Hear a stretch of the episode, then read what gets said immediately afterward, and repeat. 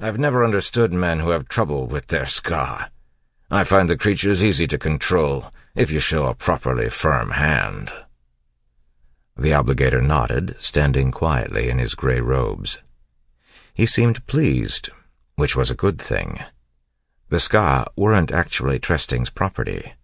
Like all Ska, they belonged to the Lord Ruler.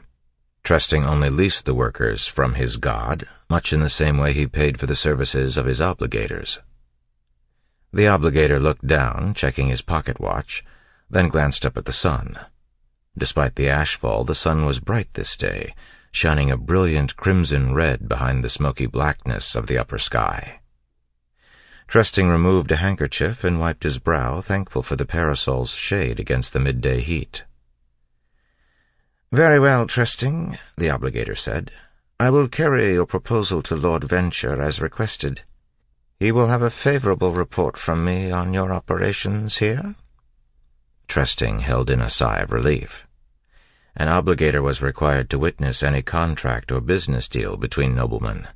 True, even a lowly obligator like the ones Tresting employed could serve as such a witness, but it meant so much more to impress Straff Venture's own obligator.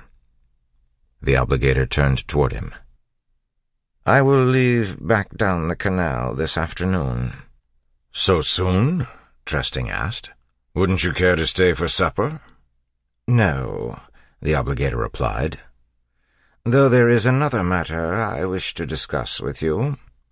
I came not only at the behest of Lord Venture, but to look in on some matters for the Canton of Inquisition.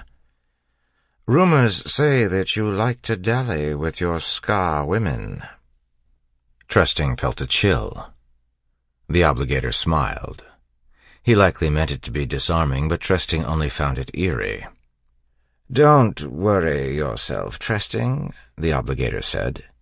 "If there had been any real worries about your actions, a steel inquisitor would have been sent here in my place." Tresting nodded slowly. Inquisitor. He'd never seen one of the inhuman creatures, but he had heard stories. "I have been satisfied regarding your actions with the Ska women," the obligator said, looking back over the fields. "What I've seen and heard here indicate that you always clean up your messes. A man such as yourself, efficient, productive, could go far in Luthadel. A few more years of work, some inspired mercantile deals, and who knows?" The obligator turned away, and Tresting found himself smiling. It wasn't a promise or even an endorsement. For the most part, obligators were more bureaucrats and witnesses than they were priests. But to hear such praise from one of the Lord Ruler's own servants... Tresting knew that some nobility considered the obligators to be unsettling. Some men even considered them a bother.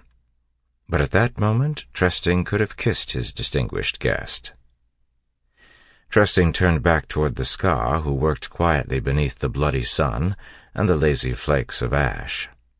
Tresting had always been a country nobleman, living on his plantation, dreaming of perhaps moving into Luthadel itself. He had heard of the balls and the parties, the glamour and the intrigue, and it excited him to no end. "I'll have to celebrate tonight," he thought.